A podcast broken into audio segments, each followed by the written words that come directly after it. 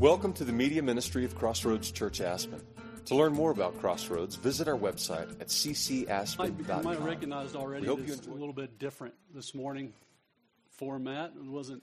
It's only one worship song to start off. Thank you, Dan and Madeline, for being up here and joining us this morning and leading us. Um, as Dan said, Steve and Derek are, are out of town. Trinity's out of town as well, so you get the bottom of the barrel this morning. Uh, but uh, uh, Steve and Derek are, are actually in, in Oxford right now doing some ministry. Um, they'll be back next week, right? No, two weeks.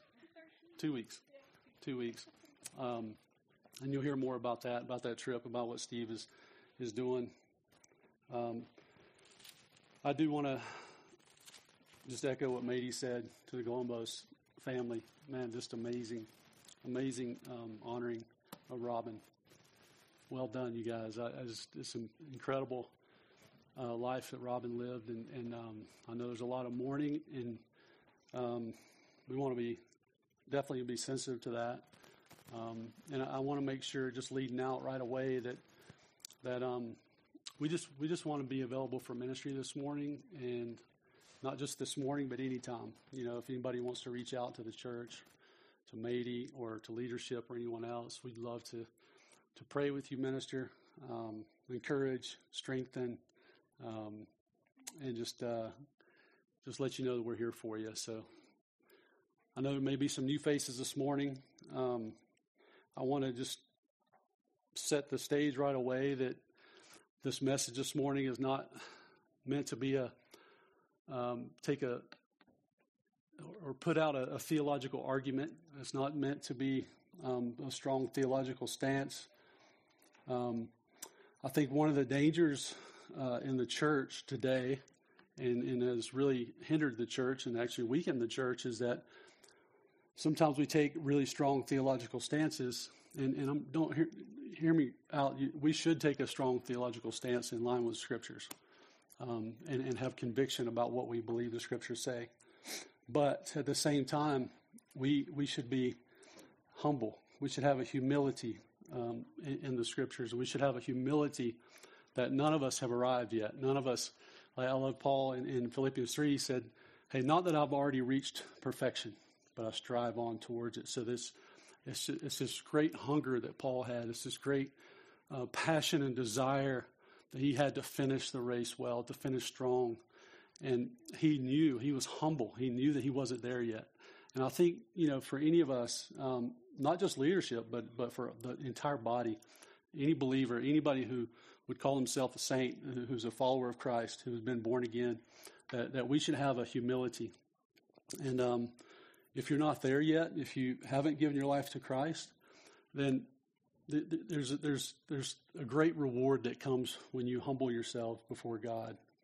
And, and God will, will speak to you in ways that you've maybe never heard before when you come and submit yourself to Him. And so, my desire this morning in this message is, is, is to draw us into that, to draw us into this deeper relationship with God, a deeper hunger for His Word, a deep, deeper hunger for Him. Um, not sure if I've got these. Here we go. I'm using this word cling to it. Now, we know God is not an it, um, but uh, you'll, you'll understand what that means here in just a minute through the scriptures.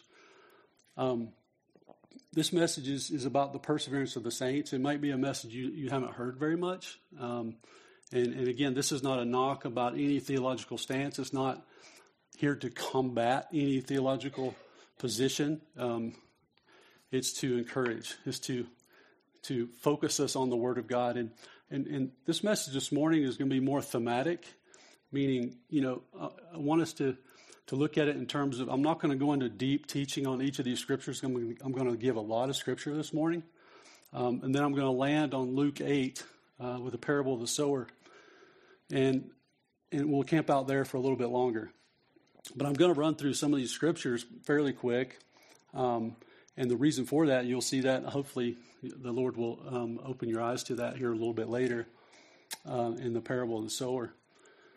But, uh, you know, again, I just I just want us to, to have a position of humility this morning, myself included. I, I, I just want you to hear that from me. That is just incredibly humble. I, have had the privilege of of walking with leaders in this church uh, through discipleship, and I'm so grateful for that. And and this message also is just a, a, a gosh, an invitation, a, a, commending to this church of of the incredible um, discipleship that takes place, but also just an invitation to who, whoever's not in discipleship to say, look, there's incredible growth from discipleship. You'll see that in the Word, and there's incredible growth in our faith, and, and it's something that, as a perseverance of the saints, is something that's required, something that God has called us to. Something that He's He's warned us about, um, and it's all through the Scriptures. And it's amazing once you start to look and op- unpack the Scriptures and look at it and dive deeper into this, you see it more and more. I mean, even you know, I, I've been you know, I read through scriptures all the time that I've read a hundred times, and I said, "Wow, how did I not see that before?" And it's amazing God's faithfulness, how He He, he shows us things. He, he never gives up on showing us things, and He He uses others to to do that as well. And, and, and it's imperative that we have others in our life that that will do that for us, right? That we are walking alongside someone. Not, we're not meant to be alone in the scriptures. We're not meant to be just read the, the Bible from from front to back and, and, just think that's good. I don't know if I, I told you this. I think I've shared this testimony before, but that's the household I grew up in. Is that my parents would, and I'm not knocking my parents. I mean, honestly, think they were um, well-meaning, uh, loving. They loved me dearly, and they really, really um, desired me to have a relationship with the Lord. They just didn't know how to handle me, and they didn't know how they didn't know how to disciple me or lead me into that. Um, I, I, was raised up in the Catholic Church with my, mainly my mom, it's kind of a weird dynamic in my household. My my dad was Southern Baptist and my mom was Catholic from Canada, and um, we were I was raised in North Carolina, and you know my dad never went to church with us because he had a falling out with the Baptist church somehow. You know he had a clashing of theology, okay, a clashing of theology, and, and that's that's part of what I wanted to share. You know, while I shared what I did earlier about this is not a taking a, a, hardcore theological stance because you know what happens sometimes is a falling out. You know, uh, uh, this clashing that goes on, and an unwillingness to to dialogue and un- unwillingness to discuss the deeper things of, of Scripture and what God is calling us to in fellowship. And so my parents would, you know, when I would get in trouble or something, I'd come home and the Bible would just be opened up and set on the bed, and it was very clear I was supposed to pick that up and read it, you know um, because it, it's not something that was there all the time. And so I would pick it up and look at it and read it, you know, doing the thing that I probably should do and, and read it. But I just didn't, it, it didn't make sense. It, uh, you know, nobody was there to, to unpack it for me. No one's there to teach me. And um, I love the, the story of the, the Ethiopian eunuch who's riding along and he's reading out of the book of Isaiah and, and Philip, the evangelist, just happens to be there, right? No, it wasn't coincidence. God led him there. The Holy Spirit led him there.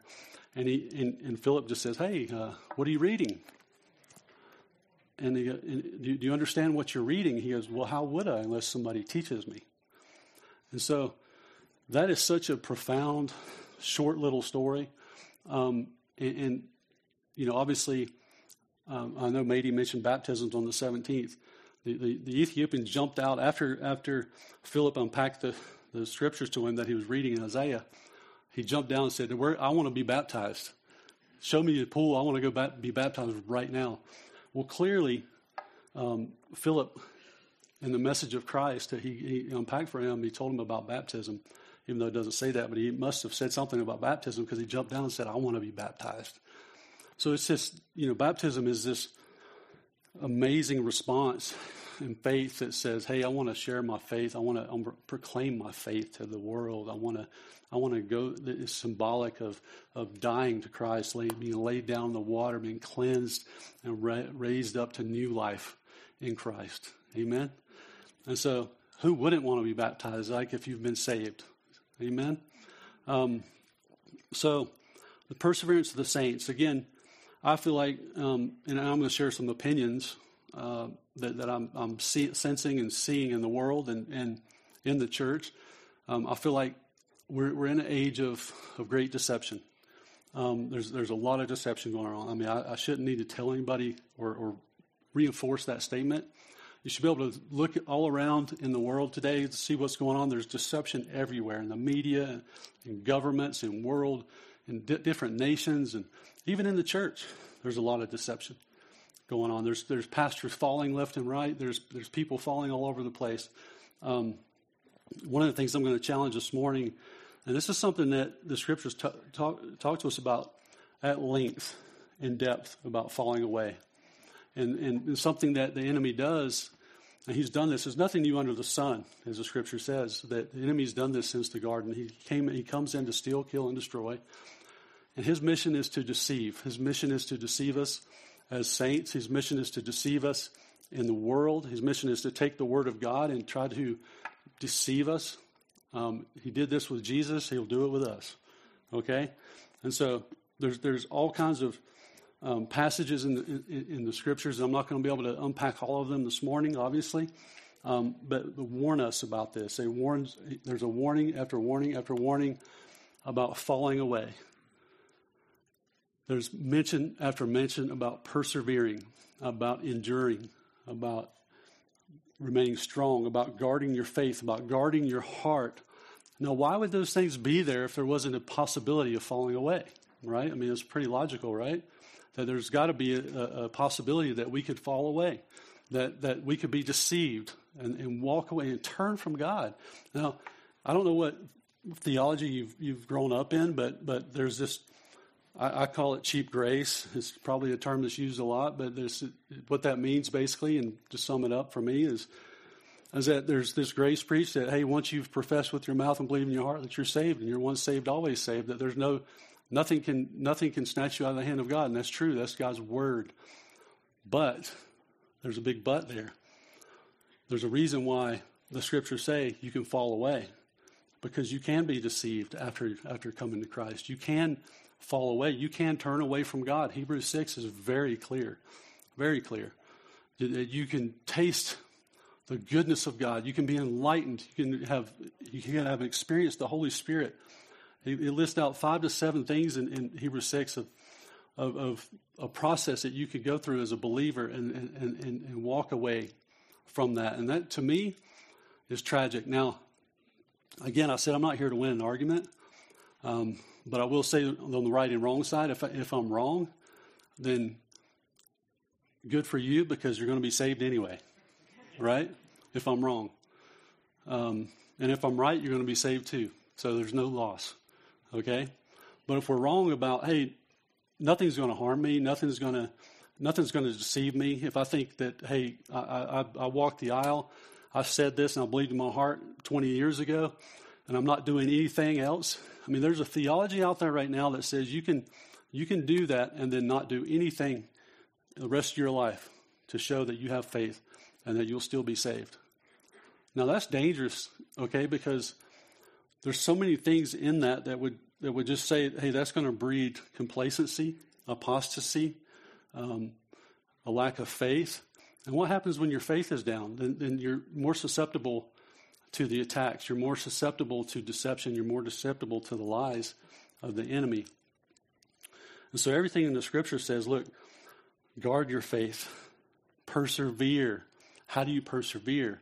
And so we're going to dive into some of that here this morning. And, and understanding the secrets of the kingdom of God and clinging to it. I love this word cling to it because it's something, you know, our salvation the, the, the, beautiful privilege that we've been given to be able to understand the secrets of the kingdom of God that God has given us by grace. We've been saved by grace through faith. He's given us this ability to understand what He tells us in His Word. Um, just want to start off with this one scripture, if I can. Clicker's not working. There we go. John 1. I love this. In the beginning was the Word and the Word was with God, and the Word was God. All right? Hebrews 4.12 says that the, the, the Word of God is alive and active, sharper than a two-edged sword. It cuts between soul and spirit, between bone and marrow. It reveals the innermost thoughts of our heart. The Word of God is alive and active. You may say to the Word of God, not just this for maybe the youngsters in the room, is that, oh, that's old fashioned. Well, it is old. It's the oldest thing out there. The Word, Word of God is the oldest thing. It was here in the beginning, right? Before anything existed, in the beginning was the Word, and the Word was with God, and the Word was God. The Word is God. This is not some external um, historical book. It's the living and active Word of God that Jesus came and manifested in the, as, the, as, as the Word. Jesus in the flesh was the Word living among us. And he, he's exemplified everything that he's telling us in his Word here to live by. Amen? He said, He was in the beginning with God. All things were made through him, and without him was not anything made that was made. In him was life, and the life was the light of men. The light shines in the darkness, and the darkness has not overcome it. If we let go of that promise, if we let go of the Word of God, and we just have a complacency in our life, and we're not pursuing the Word of God, right? And we're not pursuing fellowship, we're not pursuing the things that the Word command us to do, then we leave ourselves susceptible to to all kinds of things, lies, right, um, sin, temptation, you name it. And these things, the enemy loves to just get a door. He just a crack in the door, and just get his foot in there, right? And then he just starts to to weave into your life, into my life, and, and he starts to deceive us.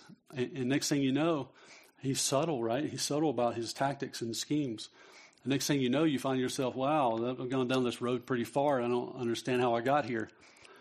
The beauty is in all this in the gospel is that there's redemption available to all of us at any moment, no matter how far the enemy's got a foothold or stronghold. He can deliver us. Amen. Um, clicker. Oh, hopefully I didn't go too far. Amos 3 7. For the, the Lord God does nothing without revealing his secret to his servants, the prophets. The lion has roared. Who will not fear? The Lord God has spoken. Who can but prophesy? Now, three profound things there.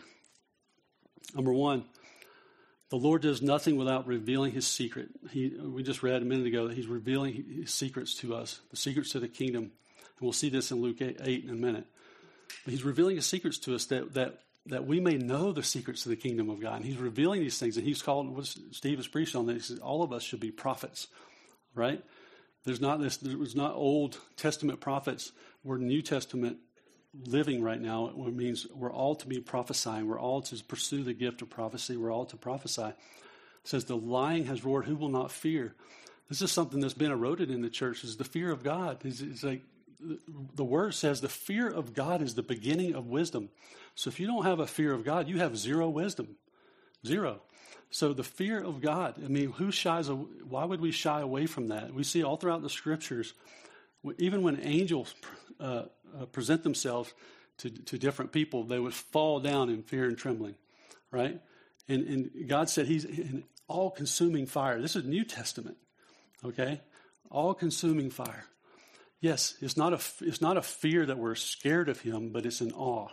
And so I just want that to permeate our hearts this morning as they look, this, I want to, we, we want to, we, we want to have an awe of God. Not this rote, this um, casual approach to God, right? But one that's awe inspiring, one that is, is full of, of, man, a deeper sense of wanting to know him, a deeper sense of, of wanting to pursue Him, His Word, His truths. And, uh, and I love this that we'll see as well in Luke, Luke 8 is that the, the disciples, they, they desired to know these things. They called, they, they, they came to Jesus and they said, Teacher, tell us what this means.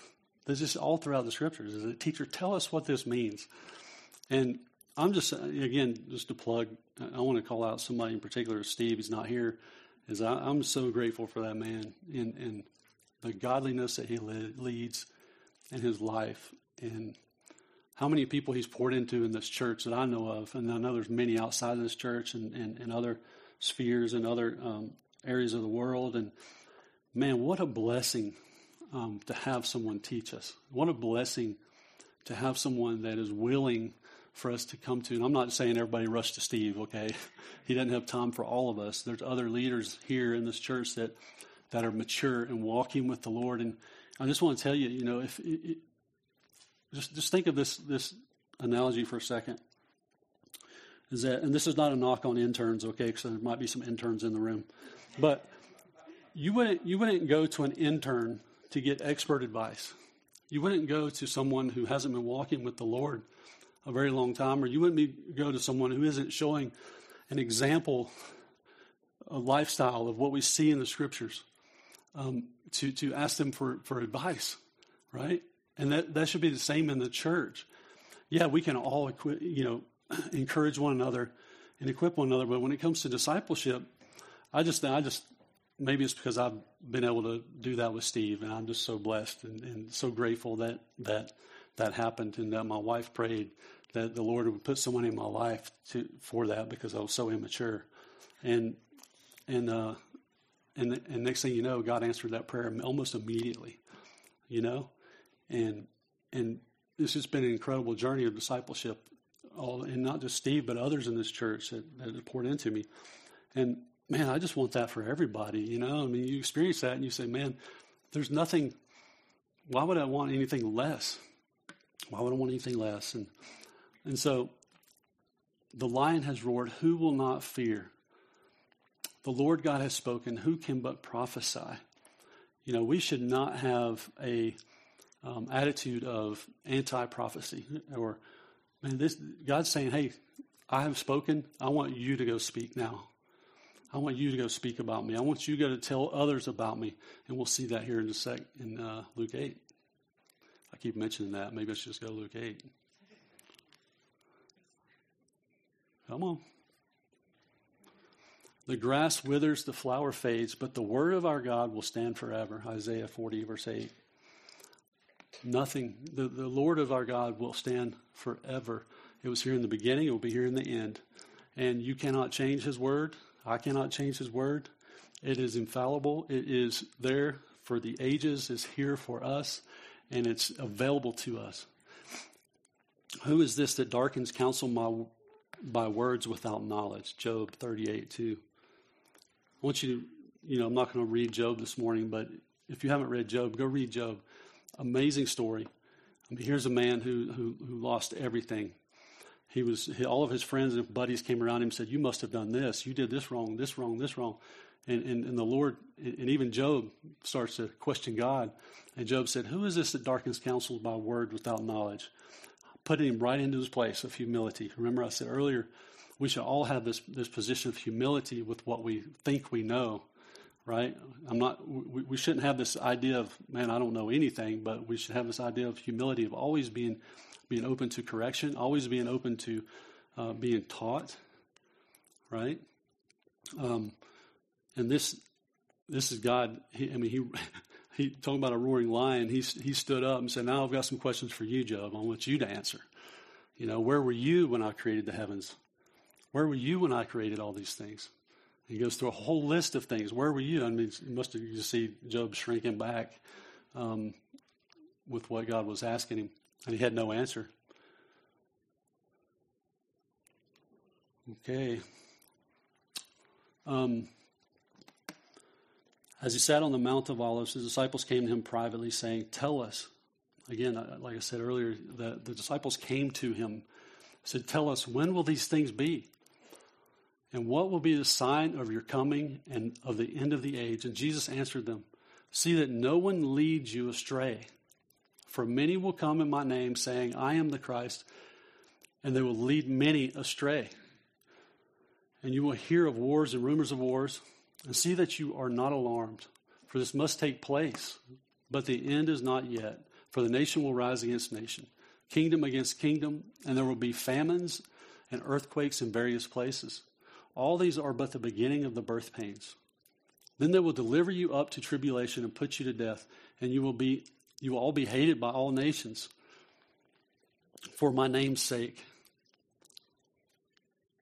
And then many will fall away and betray one another and hate one another. And many false prophets will arise and lead many astray.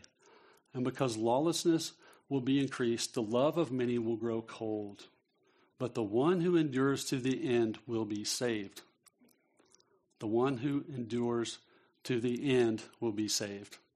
And this gospel of the kingdom will be proclaimed throughout the whole world as a testimony to all nations, and then the end will come. Now, do you see any warnings in that passage? I mean, I see a lot, right? There's a lot of warnings in there. And there's a lot of things in there that God says is going to happen. This is not something that's hyperbole. This is something that is going to happen. They will deliver you up to tribulation and put you to death. You will be hated.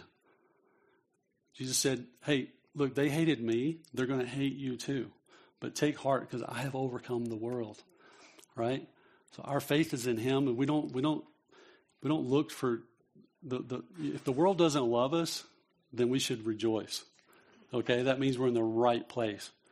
Okay, but if if the if the world does love us, then we might want to examine ourselves to see how how we're living our lives and what we're pursuing and what we're allowing to to to to crowd us and, and to um, influence us.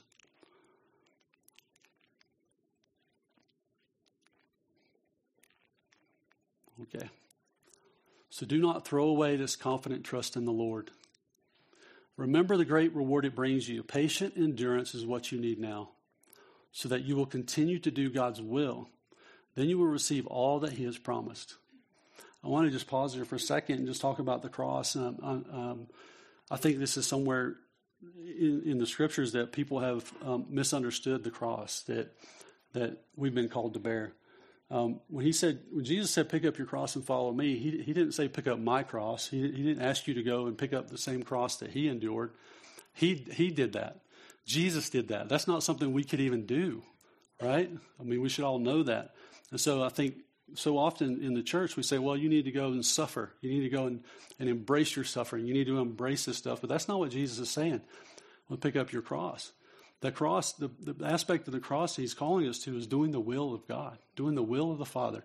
When Jesus, you might remember this, if you don't, he said, when Jesus was called to do this, he cried out to his Father. He said, Lord, he said, Father, take this cup from me. But then he said, But if it is your will, let it be done. And he did it. He did the Father's, it was the Father's will that he came, he picked up that cross, he died on it, he bled on it, he took all sin upon himself. He was alienated from the Father for our sake. Now, nothing in our right minds would tell us that we need to go and do the same thing, right? That would be like trampling on the foot, the, the feet of Jesus. It would be like trampling on, on Jesus all over again, right? And that's not that's not at all what he's called us to. Is that look on a daily basis, daily pick up your cross. Is that what's the will of God? Now the will of God is given to us right here in this book in the scriptures and, and, and, and the Lord and the Holy the Word and the Holy Spirit reveal these things to us, empower us, and, and enlighten us with the Word of God and the meaning of it. Amen.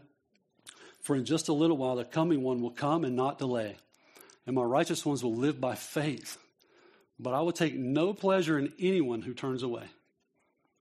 No pleasure. Man, that's pretty that's pretty harsh. I'll take no pleasure in anyone who turns away. But we are not like those who turn away from God to their own destruction. We are the faithful ones whose souls will be saved. Amen. Amen. So God is calling us to, to a, a life of perseverance. He's called us to a life of, you know, I don't know about you, but I don't, I don't, I can't go one day without feeling like I'm slipping backwards. You know, if I'm not in the Word or if I'm not in prayer. And maybe that's just me. Maybe you're just fine cruising through from Sunday to Sunday without without that. Um, or maybe you know you can go from Sunday and come and hear a message and then pop in to a Bible study and be okay with that. But but your life, you know, maybe maybe you don't have to uh, to to be in the Word daily in prayer. I, I, I, don't think that's true. I think we all need that. Um, and I think I don't know. This is just my personal experience. Is that when I find myself falling falling away, I go immediately go to the Word, and it just lifts me up. It lifts me up. It's amazing. Um, we, my wife and I, when we first got married and had our first child, um, we went through a period in our in our life where this was after the 2008 crash that we we lost everything. We, we were wiped out, and um, I remember I was fasting. Um, the first time I'd ever fasted, uh, I was in a guys invited me into this group, um, and the first time we met, he goes, "Hey, we're going to do a seven day fast," and I'm like, "What?" I've never even I've never even skipped a meal. In fact, I eat I eat I eat two breakfasts a day and two lunches and two dinners. You know, I'm I'm hungry every two hours. I can't skip seven days, and um and but but I was hungry. You know, I was in a place that I was hungry for God, and I was going through we were going through a tough time, and and we lost everything and and we were just getting ready to lose our business. I had a business here in Aspen, and we are getting, we had about 30 days worth of cash flow left before our business was going to run out. And, and I was fasting and, and pressing in for God, and I remember I read this word in Hebrews 36, and it, and it said, said, who, who can harm you? What can man do to you? You know? And, and it was just, this light bulb went off. It was like this ton of bricks were lifted off my back because I was sitting here striving. I had to do this, I had to do that to, to, to go get this next job. I had to do this all in my flesh and, and, and all these things. And, and God said, Look, through His Word, He revealed to me His presence. He revealed to me His love. He revealed to me His faithfulness. He revealed to me that He was with me. He revealed to me that He was going to provide for me and my family. And we just had, I mean, Brooks was six months old. And and I'm sitting here going, man, I just I just have a new family, a new kid, and what am we going to do? And the, the cares of the world started choking choking me. And but the word and God lifted me up through His word and, and His Spirit, and it was this amazing, amazing time in my life, and that's still a pillar in my life to go to His word and be lifted up by Him. And, and, and I still go to that moment. I still I still remember that moment. It's a it's a, it's a faith building, life building moment. And um, it was just total freedom, total freedom you know, because I was submitted to His Word, and I was submitted to Him, and submitted to others that were encouraging me, and submitted submitted to walking in His ways, and I was submitted not only just reading His Word, but submitting to what it what it said, what it meant, right? And that's faith. Right? When we read the Word of God, and and and man, it's just not just an intellectual pursuit, but it's one of Lord, I, I want to believe this. I want to know this. I want to experience this that, that's when our lives come come alive, and, and we're just we're, we're persevering. You know, it builds a perseverance in us. Remember your leaders who taught you the Word of God. Thank you, Steve. Think of all the good that has come from their lives and follow the example of their faith. Jesus Christ is the same yesterday, today, and forever. He is unwavering. He does not change. He is faithful, even when we're not. So do not be attracted by strange new ideas. Okay? Anybody anybody see any strange new ideas out there today? Right? Anybody say, "Oh, that again?" I said some people say that the Word of God is old-fashioned. No, He's the same yesterday, today, and forever, unwavering. Your strength comes from God's grace, not from rules about food, which don't help those who follow them. You can replace food with anything, right? Your strength comes from God's grace.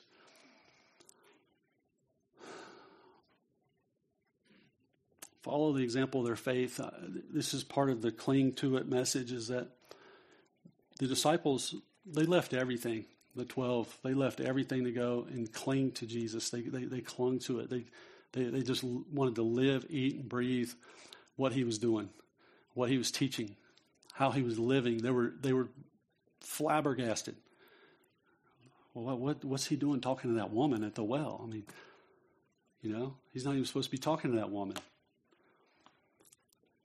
Why is he not eating anything? Um, it's just fascinating, right? They're just fascinated by him. They're cl- they clung to him, and because of that, they grew in their faith. And then they went out and they preached the gospel. Amazing that Jesus didn't continue. Why, we all look at why didn't Jesus? He does this better than any of us. Why didn't he just stay into it? He raised up 12, he discipled them, and, they, and then he sent them out, right? The apostles, the 12 apostles. And then the church, boom, spread from there. And now we find ourselves here today. And we find ourselves under the same call that he gave those 12, right? He gave the same call to us. This is the revelation from Jesus Christ, which God gave to him to show his servants the events that must soon take place. He sent an angel to present his revelations to his servant John, who faithfully reported everything he saw. This is his report of the Word of God and the testimony of Jesus Christ. That's Revelation 1. But Jesus told him no. This is Jesus speaking right to Satan. He said, No, the scriptures say people do not live by bread alone, but by every word that comes from the mouth of God. Every word. We live by every word that comes from the mouth of God. All right. The long awaited Luke 8. Um, put my specs on. Luke 8, if you want to read along with me, I'm going to, it's not on the screen. I'm going to start in verse 4, and then we'll get to verse 11 here, 11 through 15 just a minute. One day, verse 4, one day Jesus told a story in the form of a parable to a large crowd that had gathered from many towns to hear him. A farmer went out to plant his seed. He scattered it across his field. Some seed fell on a footpath where it was stepped on, and the birds ate it. Other seed fell among rocks. It began to grow, but the plant soon wilted and died for lack of moisture. Other seed fell among thorns that grew up with it and choked out the tender plants. Still, other seed fell on fertile soil. This seed grew and produced a crop that was a hundred times as much as had been planted. When he had said this, he called out, Anyone with ears to hear should listen and understand. His disciples asked him what this parable meant. Again, they're clinging to him. You are permitted to understand the secrets of the kingdom of God. What a privilege that is. We are permitted to understand the secrets of the kingdom of God. But I use parables to teach the others so that the scriptures might be fulfilled. When they look, they don't really see. They won't really see. When they hear, they won't understand. Verse 11. This is the meaning of the parable. The seed is God's word. The seeds that fell on the footpath represent those who hear the message only to have the devil come and take it away from their hearts and prevent them from believing and being saved. The seeds on the rocky soil represent those who hear the message and receive it with joy. But since they don't have deep roots, they believe for a while, then they fall away when they face temptation. The seeds that fell among the thorns represent those who hear the message, but all too quickly the message is crowded out by the cares and riches and pleasures of this life. And so they never grow into maturity. And the seeds that fell on the good soil represent honest, good hearted people who hear God's word, cling to it, and patiently produce a huge harvest. Amen.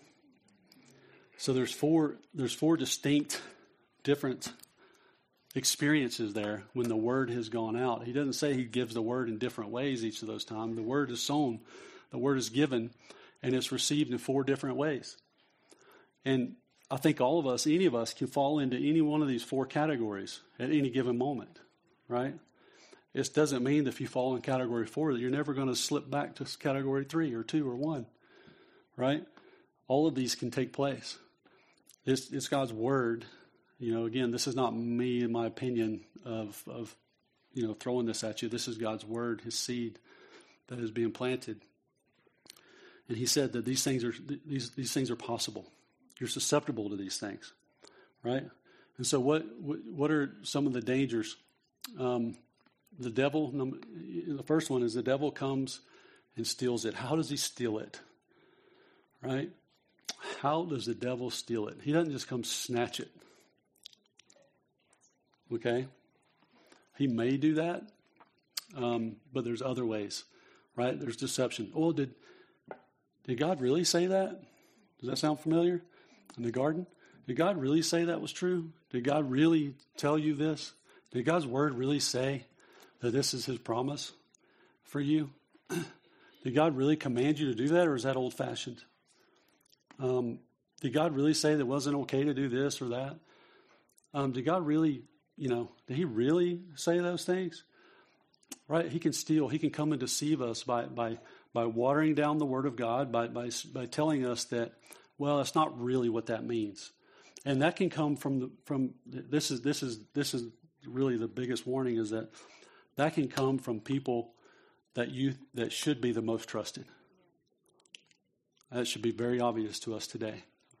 Just look at there's uh, uh, I don't want to name too many names here, but there's certain pastors in the spotlight today that have just been called out for things of a lifestyle they've lived for the last 30 years, and people are just flabbergasted by this, by by a man that's been trusted in leading a church for 30 years, right?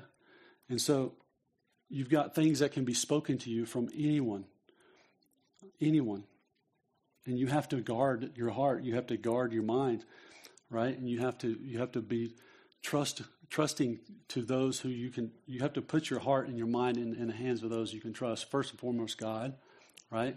I mean, yes, we can go to God directly and speak to Him, and He'll speak to us. How beautiful! How amazing is that?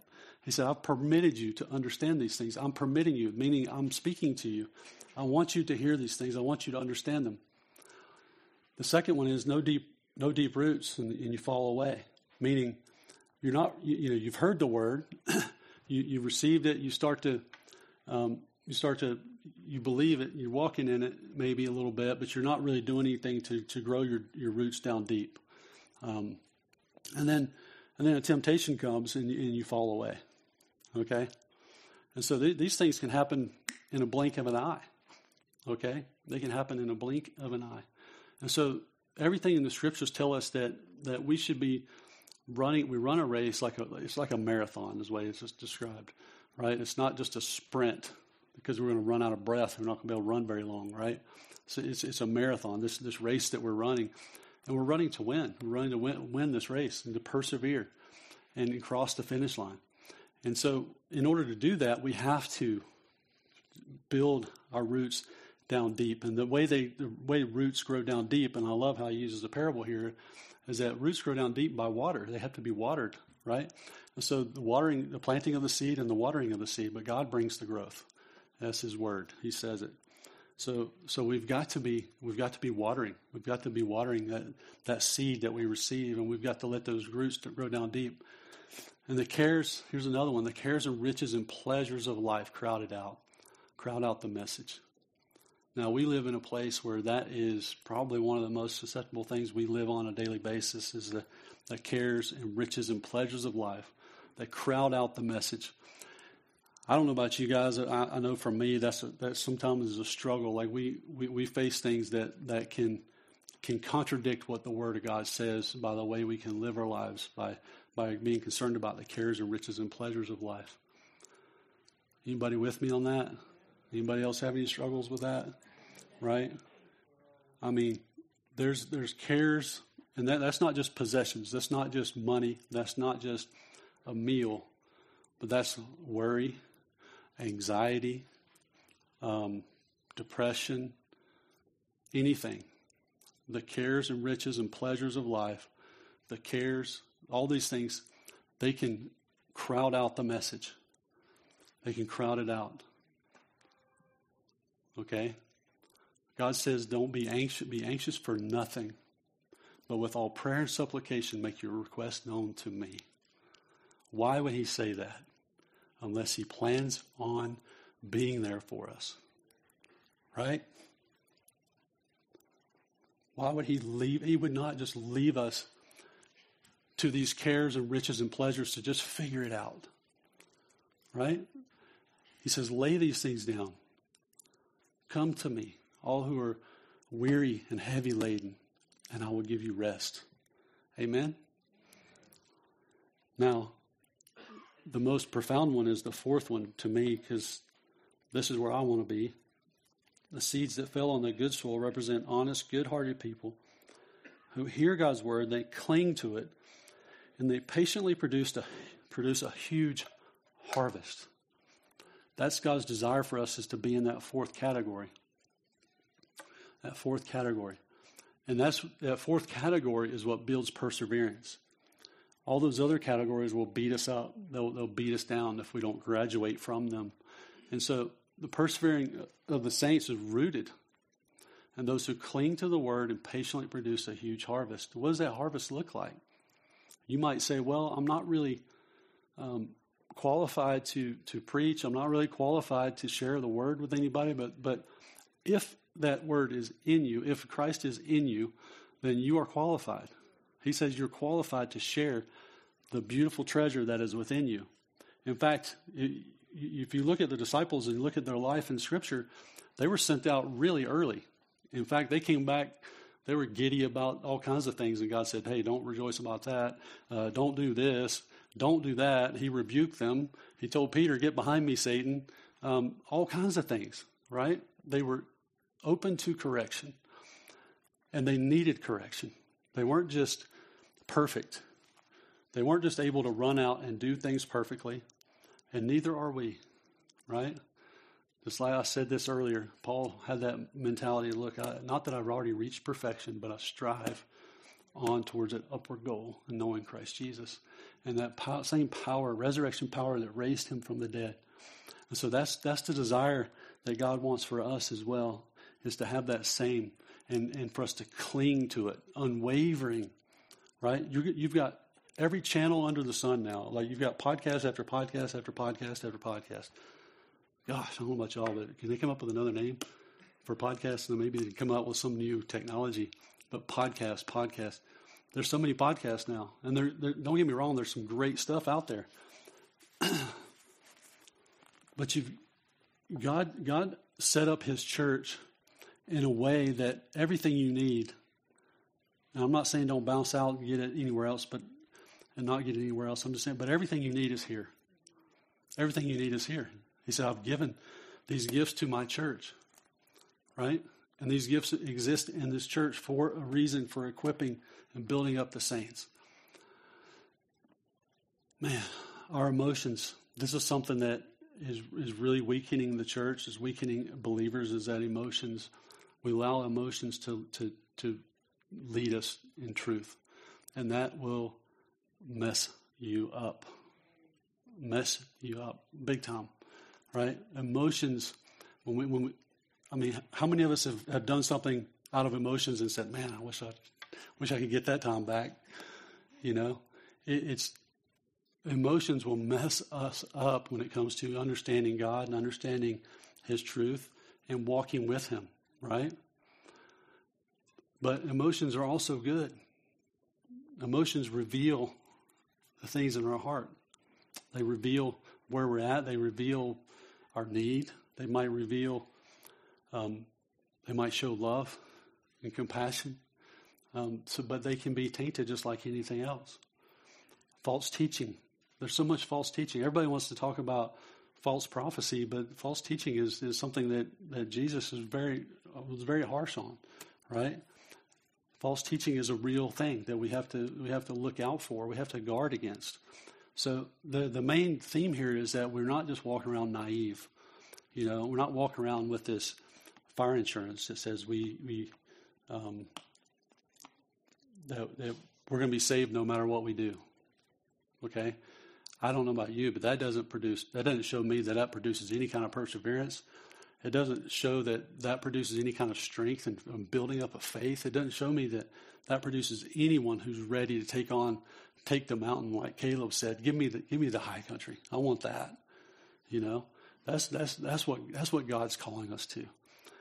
Everything else will mislead us. Everything. Your friends will fail you. Your family, um, your government, everything will mislead you. There's only one that will not, right? There's only one that will not. And we have to submit ourselves to Him, to His Word. We must always believe what the Bible teaches. Again, that can be corrupted, but we've got to we've got to not give up on that. If you're wrong, it could mean the, the difference between life and death. Okay? Paul said our life is but a vapor. Our life is but a vapor. It could happen today. It could happen tomorrow, right? We, we are not to live a, a life of passivity. We're not to li- live a life of, of complacency, of just saying, oh, just, you know, I'll just I'll just plug into this group and that group. There, there's there's a hunger and there's a, a call for us to to pursue God and pursue the things of God, His will. We need to be in fellowship with others that will teach us. Luke 24 is the road to Emmaus, one of my favorites. You've got these two disciples walking back after Jesus was just was just crucified, and they're walking back and they're downcast. Their heads are down. They're grumbling. They're complaining. What just happened? How could this have happened? How could how could they have killed the king that came to rescue us? And Jesus just appears next to them and he starts to say, What's wrong with you guys? You know? Why, why are you so downcast? What, what, why are you worried about the cares and these things, you know, in, in, his loving, compassionate way? Why are you concerned about these, these things in the world? And then he starts to unpack the scriptures to them. And then they get to their house and he's with them and he, he invites them in, they, they invite him into the table to dine with them. And he breaks bread with them and upon breaking bread he opens their eyes and then he disappears. And they, they just said oh my gosh didn't our hearts burn within us as he unpacked the scriptures to us? And then they ran back seven miles to jerusalem to tell all the others what had just happened. And so their, their, their hearts were lifted up right?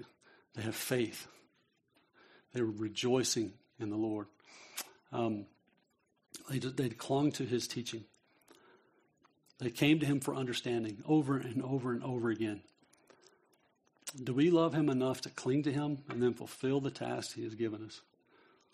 That's, a question that I'll leave you with today. And, and um, Dan, you guys can work your way up here if you would. Close us out. We're gonna we're gonna have an extended time of worship here at the end, um, and we just want to invite you to to ministry as well at the end. Dan's going to lead us. Dan's going to lead us um, to communion. Um, because I think, you know, the main theme here is not treating what we've been given with with a subtle value, treating it as if it's not priceless because it is priceless, right? It's, it's something that that nobody else could have given us. His word, His word precedes everything. We, we read that in the beginning. In the beginning was the word. His word precedes everything. He does nothing without revealing it to His prophets. His word has already been given. His word has He's showing us what is what has got to take place. Not just not just a, um, a futuristic thing, but today, yesterday, today, and forever. And he, he's he's guiding us daily. He's, he wants to guide us daily. And that's something that we have to guard our, our faith. We have to guard our faith with is that it's just not just this subtle thing that that can't be destroyed. Right? Maybe maybe you've maybe you wrestle with that. I would love to, to have the conversation with you. This is something that I've had conversations with Steve about and rest of leadership and other people and in in God and, and the scriptures and I would love to unpack that. I didn't even do it justice this morning of unpacking the scriptures in some of these areas, but but the more you start to look at it, the more you the more you read this, you see this this amazing warning to us, this amazing call to us to persevere, this amazing um, promise that we will, that we can, and and this amazing amazing truth that we don't waver from these things. That there's great prom- there's great um, profit, there's great reward Amen? His word will not disappoint. Okay? His word will not disappoint. So, Lord, um, I just I thank you, God, for your word. I thank you for how you've given us such a privilege to to receive from you. Lord, I, I thank you for how you, you encourage us. I thank you for how you build us up. I thank you, Lord, for how you protect us. And,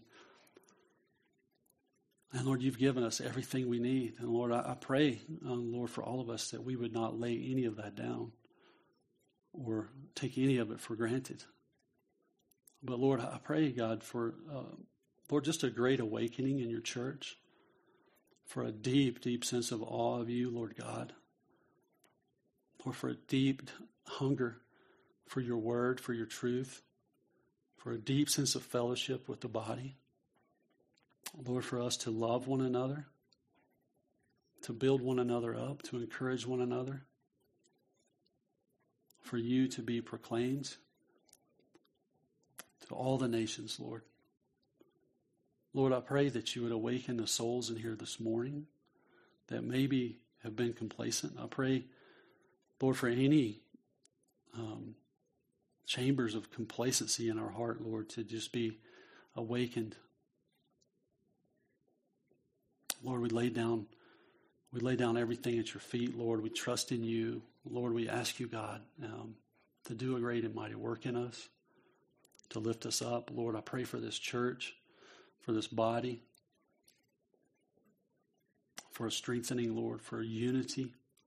Lord, I pray for those who, who may be here who don't know you this morning. Lord, I pray for that invitation to, to meet you. I pray for that invitation to, to know you, to walk with you, to receive your incredible grace that is priceless.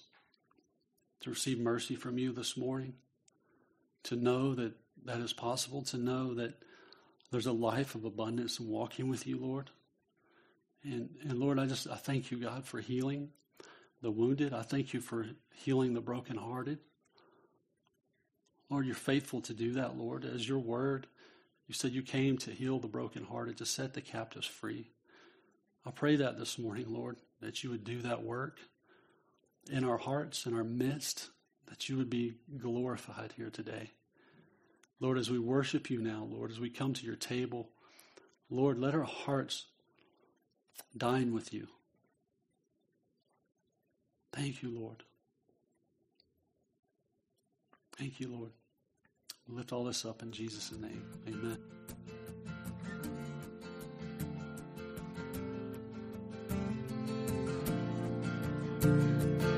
Thank you for listening to this message. To hear other messages or learn more about Crossroads Church, visit our website at ccaspen.com.